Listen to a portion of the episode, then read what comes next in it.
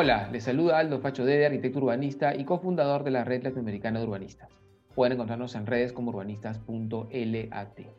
Ciudades que Inspiran es una iniciativa conjunta entre la Red de Urbanistas y el Comité de Lectura, desde donde visitaremos diversas ciudades del Perú y Latinoamérica a través de las miradas críticas de sus ciudadanas y ciudadanos, buscando destacar aquellos aspectos que nos inspiran y apasionan. En el quinceavo episodio del podcast vamos a hablar con Mariana Alegre Escorza sobre los temas tratados en la primera temporada y sobre los grandes retos que tenemos como país hacia la construcción de ciudades más humanas, justas, seguras y equilibradas. Mariana es máster en diseño de ciudades y ciencias sociales por la London School of Economics and Political Science. Actualmente es directora ejecutiva del Observatorio Ciudadano Lima Cómo Vamos, desde donde contribuye a mejorar la calidad de vida de limenos y chalacos, y es profesora de la Pontificia Universidad Católica del Perú. Mariana, nos conocemos desde hace mucho y nuestra amistad se origina en el habernos encontrado como compañeros y aliados en el sueño de poder sumar a la construcción de ciudades más justas y humanas.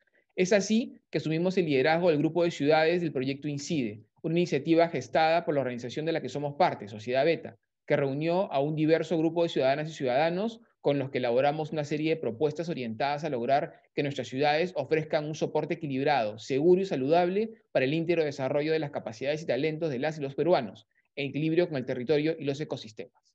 Pueden encontrar las propuestas en la página web de INCIDE, www.incide.pe.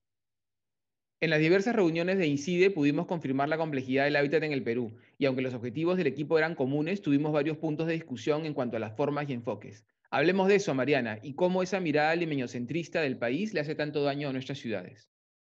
Hola Aldo, en primer lugar gracias por la invitación, un placer estar aquí en la temporada de ciudades diversas, eh, que justamente es uno de los temas que, quisiéramos hablar ahora.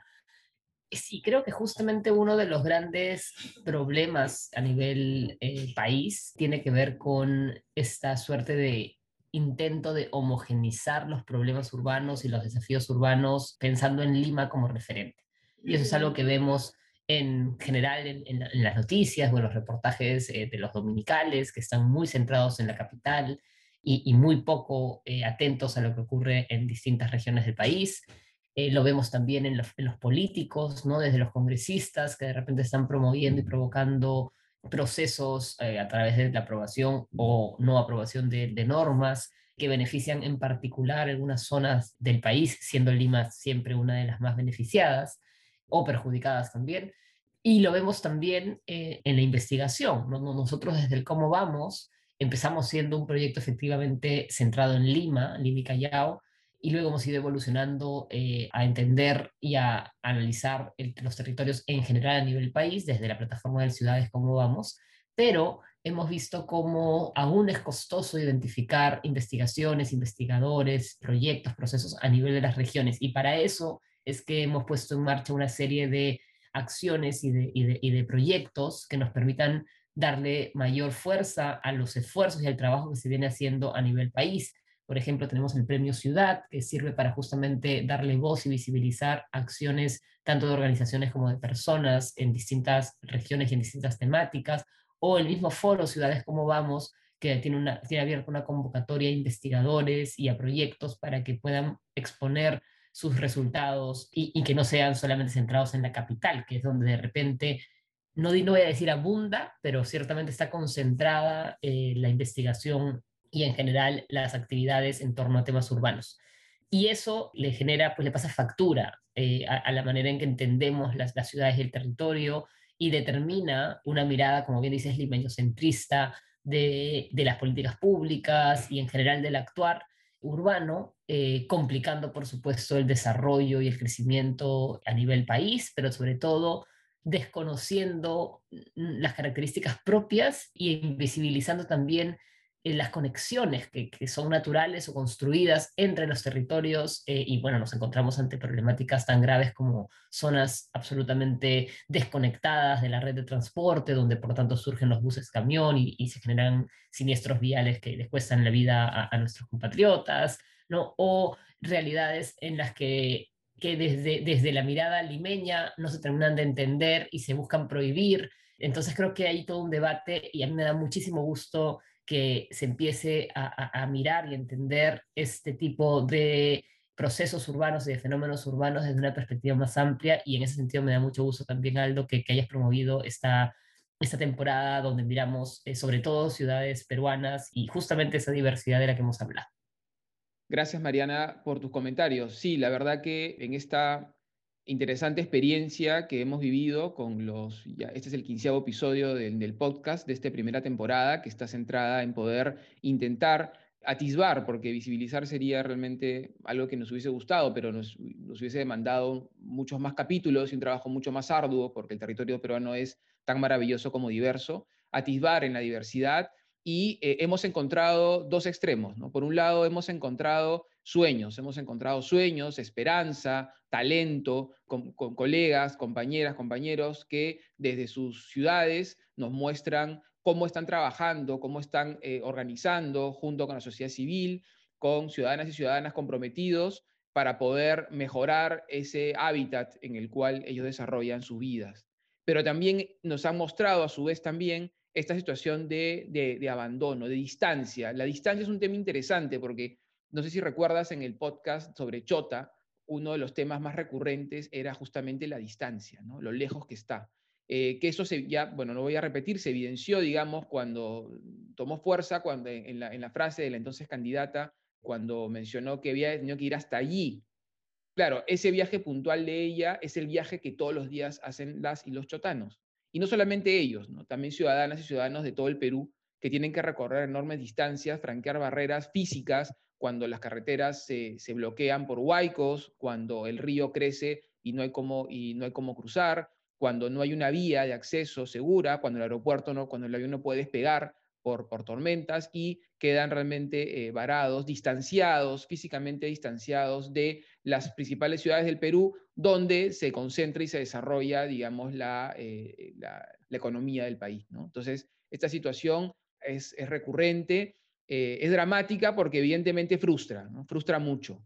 Y se puede resolver, se puede resolver si empezamos a comprender y entender que somos un país absolutamente complejo y diverso y que es imposible ¿no? Eh, pretender, yo casi diría absurdo, pretender conocer y abordar la diversidad desde solamente una o dos ciudades, que en este caso desde Lima, que es la capital del país, y que donde se concentran además los ministerios y desde ahí las políticas y los enfoques territoriales. Y eso tiene que ver también quizás con este desconocimiento de la diversidad. Pensamos cuando, cuando desde, el Ministerio de Vivienda se, se, se, diseñan las normas para las ciudades, se piensan en ciudades equivalentes a Lima de alguna manera, ¿no? Este, ciudades con, con, cierto contexto, digamos, urbano, de servicios, ¿no? de equipamientos, en los cuales se puede implementar ciertas normas y reglamentos que van a apuntar hacia la generación de, de, de vivienda de interés social y otro tipo de, de, digamos, de mejoras, digamos, a la calidad de vida de las personas. Pero no se toma en cuenta esta diversidad absoluta físico-espacial.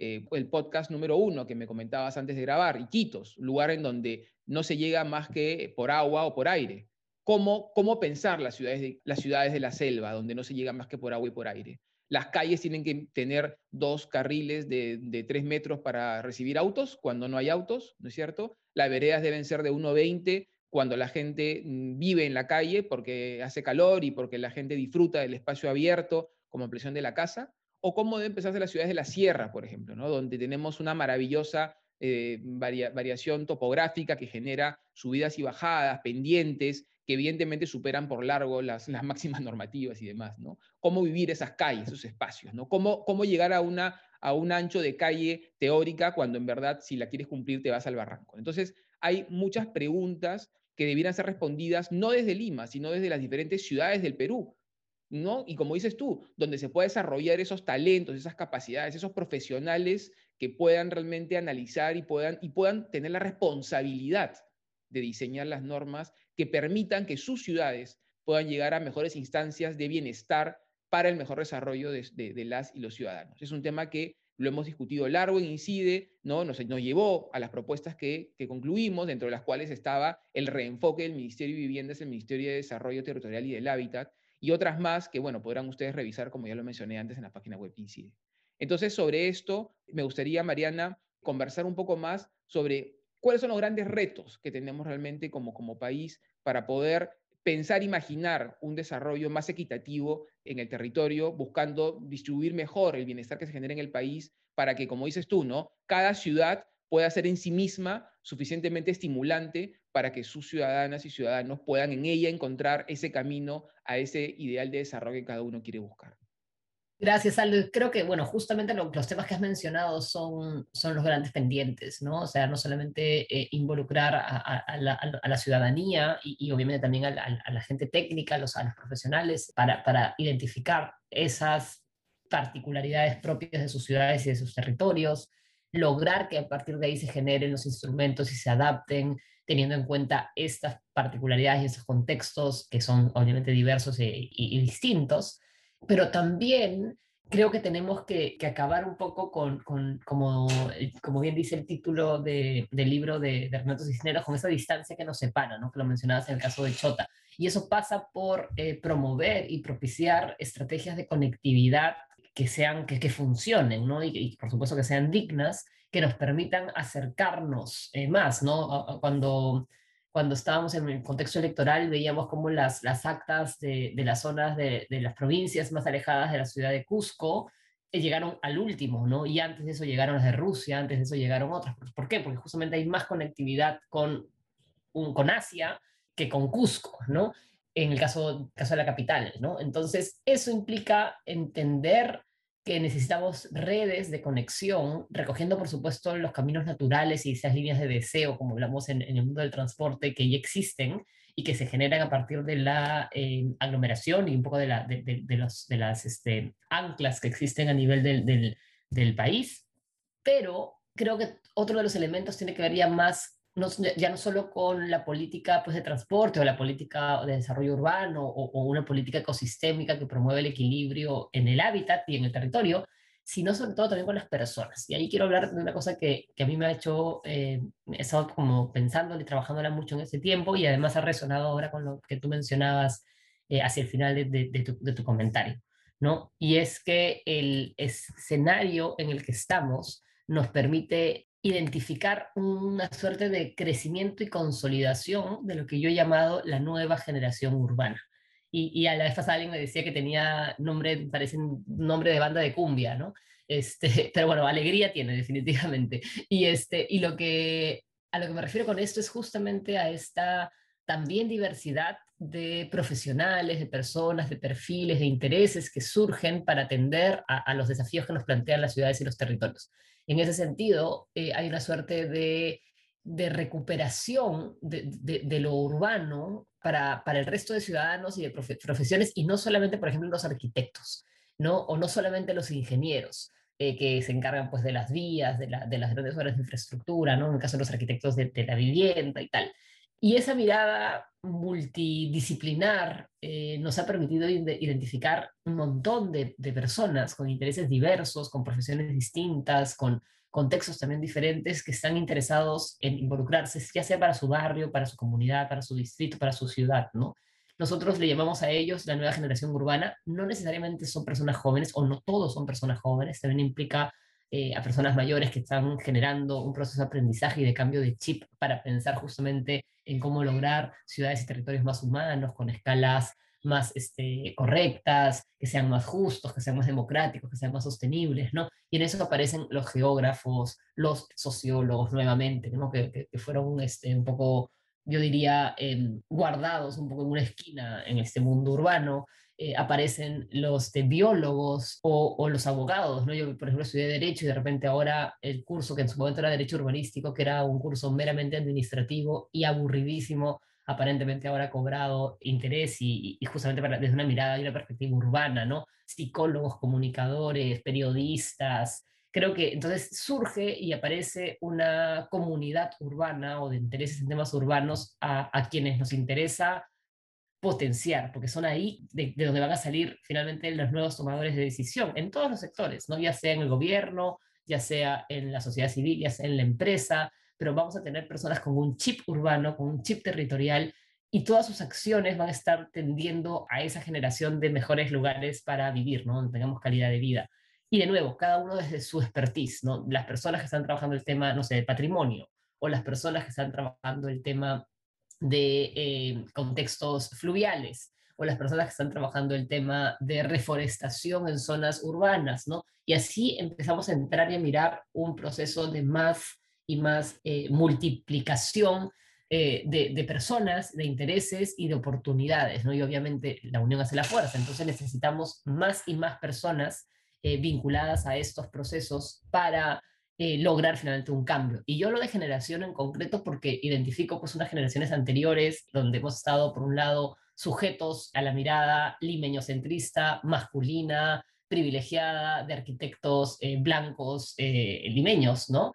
En relación a, los procesos y proyectos urbanos, pero también donde encontramos académicos interesantísimos y muy, muy potentes, pero que suelen estar muy en la academia y no, no necesariamente exponiendo sus ideas y sus, teorías y sus prácticas a nivel público.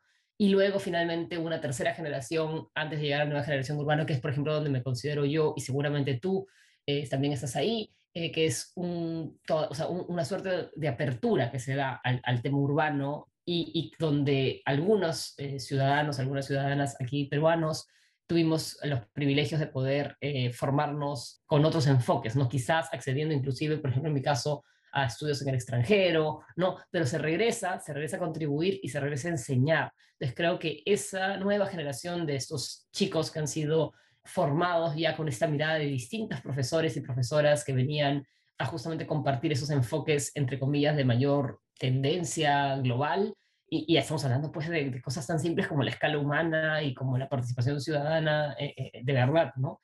creo que han refrescado muchísimo el contexto y, nosotros lo vemos pues desde Ocupa tu Calle, desde los proyectos de cómo vamos, la cantidad de personas que postulan, no sé, al programa de líderes urbanos. Una de las ediciones tuvimos más de 500 postulantes para 30 plazas.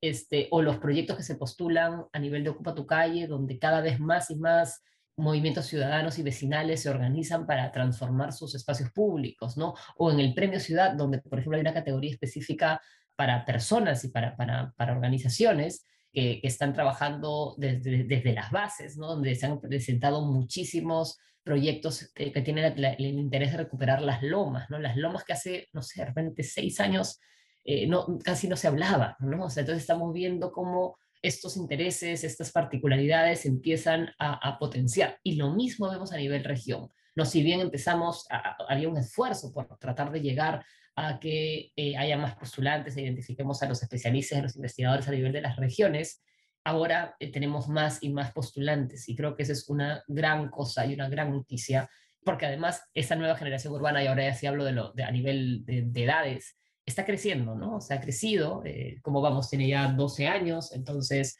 empezamos hace 12 años donde había que rogarle a los voceros para que salgan a, a los especialistas, para que salgan a hablar en medios, ahora tener eh, vocerías específicas a las que también estamos acompañando a formar en el caso de la gente más joven, y eso nos permite eh, elevar el debate urbano, no solamente a temas y, contextos específicos y especialidades concretas, sino también en base a la experiencia del vecino, del ciudadano, de que está ahí en primera línea promoviendo su tema, defendiendo su parque, y esto nos genera una suerte de también transformación de la manera que nos, la que se ve el tema y la que nos ven eh, los líderes de opinión, los políticos, los periodistas, y por lo tanto se consolida lo que yo llamo pues, una masa crítica eh, que nos permite atender estas necesidades y que nos permite eh, lograr que los cambios que queremos hacer, que son esos cambios positivos en favor de la calidad de vida, pues se, los, lleguemos a tener más rápido, ¿no? Y creo que esa es una gran noticia. Y, eso en medio de la crisis eh, de la pandemia, de la crisis política, de la crisis electoral que tanto nos han acompañado en estos dos años. Eh, creo que eh, en ese sentido estamos avanzando y, creo que es algo que no va a retroceder.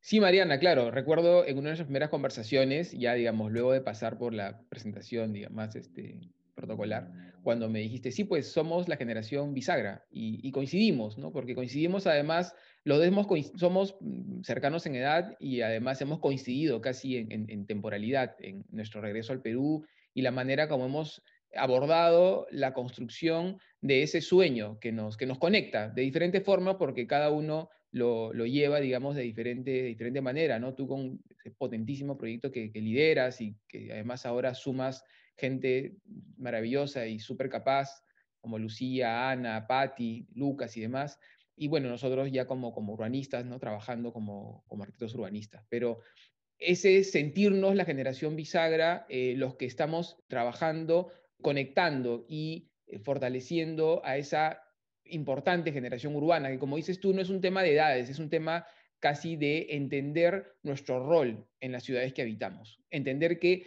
esos cambios que percibimos no los va a hacer cualquiera, los vamos a hacer nosotros. Y esos cambios se hacen desde, primero, nuestro accionar ciudadano, el reclamo eh, legítimo de, nuestros eh, derechos, haciendo también, eh, también cumpliendo con nuestros deberes. Y esto es un tema importante. Es un tema que además decanta en la ciudad. Cuando hablábamos, por ejemplo, con Giovanni, ella de Portóloga, cuando hablamos sobre Ayacucho o Paloma, sobre Moyobamba, educadora, con Lucía, sobre Santiago, socióloga, o con, o con Sari, su madre, ciudadanas como todos nosotros, que también encontraban que la ciudad donde era a su vez esa plataforma donde e-, ellas encontraban esos sueños, anhelos, identidad, pero a su vez también era esa plataforma que no había permitido, que no estaba permitiendo que esos este, sueños colectivos, esas metas que podían trazarse los, las y los ciudadanos, pudiesen concretarse ¿no? en, proyectos mayores y que finalmente terminaban migrando y yéndose a las grandes ciudades en búsqueda de ese sueño eh, como, eh, como migrantes, ¿no? y ya no como, como locales. ¿no? Entonces, eso es, es potente, es interesante, está en casi todos los episodios que ustedes han podido revisar, está ese hecho de, caray, ¿no? O sea, ¿por qué no? ¿Por qué no aquí? ¿No? Y eso es un tema que nos ha preocupado y nos ha ocupado a ambos y creo que debería ser el eje de transformación de la mirada desde el Estado peruano hacia las ciudades del Perú tratar de mm, permitir, descentralizar justamente eso, lo que tú decías, ¿no? La capacidad, el talento, para que las personas luego en sus lugares, si les interesa y si quieren, puedan llegar a esas instancias de mayor y mejor bienestar consensuadas colectivamente. En ese sentido, luego de esta primera temporada larga del podcast, como te comentaba, hemos visitado ciudades, eh, ahora vamos a pasar, luego de una pequeña pausa, a temporadas más cortas en las que vamos a tratar de hacer mayor énfasis en temáticas concretas, ¿no? buscando además, haciendo un mayor esfuerzo en, buscar, en tener una mayor diversidad, porque si bien hemos visto que en estos episodios hemos, hemos entrevistado personas de diferente profesión, pero ha habido pues una constante de arquitectos urbanistas, ¿no? Lo cual es natural, diría yo, al inicio. Pero ahora vamos a hacer un esfuerzo mayor en buscar una mayor diversidad y ya les adelanto que la siguiente temporada va a ser las ciudades y el arte, donde vamos a entender cómo esa, la ciudad, que en el fondo la ciudad, ¿qué es la ciudad? Es una plataforma común, es un constructo colectivo, ¿no es cierto? Que, que es la base sobre la cual desarrollamos nuestros anhelos, nuestros sueños de forma individual o, evidentemente, colectiva. Entonces vamos a ver cómo esas ciudades han permitido a diferentes artistas y creadores poder imaginar sus proyectos y cómo ello a su vez vuelve a la ciudad, ¿no? de, otra manera. Y así vamos a ir revisando diferentes temas para que con ustedes podamos todos también soñar, imaginar y trabajar, como dice Mariana, en forma activa en la transformación y generación de mejores ciudades para el mayor y mejor desarrollo de las y los peruanos. Muchas gracias, Mariana, por, por tu tiempo. Te dejo con unas palabras finales y luego ya yo me despido de nuestros oyentes hasta el primer capítulo de la siguiente temporada. Gracias a ti, Aldo. Y justamente como esta diversidad eh, que se ha reflejado e, en, los distintos capítulos de, de esta primera temporada eh, nos demuestran que la diversidad, pues no solamente geográfica, ¿no? sino también temática y todos esos otros procesos que vas a impulsar ahora de la mano de tus entrevistados, nos van a poder mostrar esa variedad, esa heterogeneidad en distintos aspectos. Y a eso era justamente a, lo que me refería cuando hablaba yo de esta variedad también de especialidades o de intereses que venían junto con las personas que hacen, slash, hacemos parte de la nueva generación urbana. Y creo que ahí hay una, unas grandes oportunidades para poder consolidar, para poder visibilizar y para hacer que estos intereses se consoliden y, logren llegar a buen puerto, ¿no? Y por lo tanto transformar esos espacios, esos lugares, esos territorios que quieren transformar o esos, esas mejoras de indicadores y de temas que son tan relevantes para nuestra calidad de vida. Y sí, me acuerdo efectivamente que conversamos y te decía, eh, somos la generación bisagra, y le puse un nombre a cada generación. Por un lado, la generación de los grandes urbanistas, ahí donde está el, el arquitecto Córdoba, ¿no? Eh, luego le puse de nombre la, la generación em, de estos arquitectos, como te digo, más limeño-centristas. Pasamos por una generación silenciosa, digamos, ahí, ¿no? Porque claro, los, ahí es donde estaban los especialistas que no, que no querían ir a hablar a medios.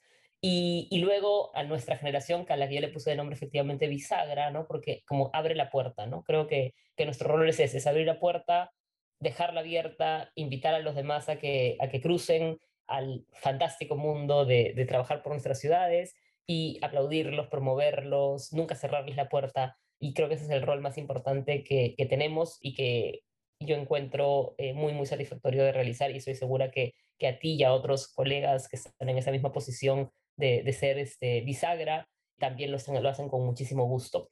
Y pero bueno, eh, como dices, eh, cerramos pues el, la temporada con una mirada optimista de entender que, que nuestro país es absolutamente maravilloso y, la variación, la, variabilidad, la diversidad que encontramos en, en, sus ciudades, en sus territorios, en sus barrios, en sus ciudadanos es enorme y tiene un potencial también eh, gigante. Y creo que hacia eso hay que, hay que seguir impulsando. Gracias por la invitación, Aldo. Gracias, Mariana. Nos quedamos con esa importante palabra, optimismo, que debe llevarnos a trabajar juntos desde la diversidad de nuestras capacidades, talentos e intereses en la construcción de las ciudades que soñamos. Les invitamos a revisar los 15 episodios de esta primera temporada en los canales del Comité de Lectura de SoundCloud, Spotify y Google Podcast y en la página web de la Red de Urbanistas, www.urbanistas.lat. Por mi parte, me despido hasta un próximo encuentro, el primer episodio de la segunda temporada del podcast Ciudades que Inspiran. Muchas gracias por escuchar.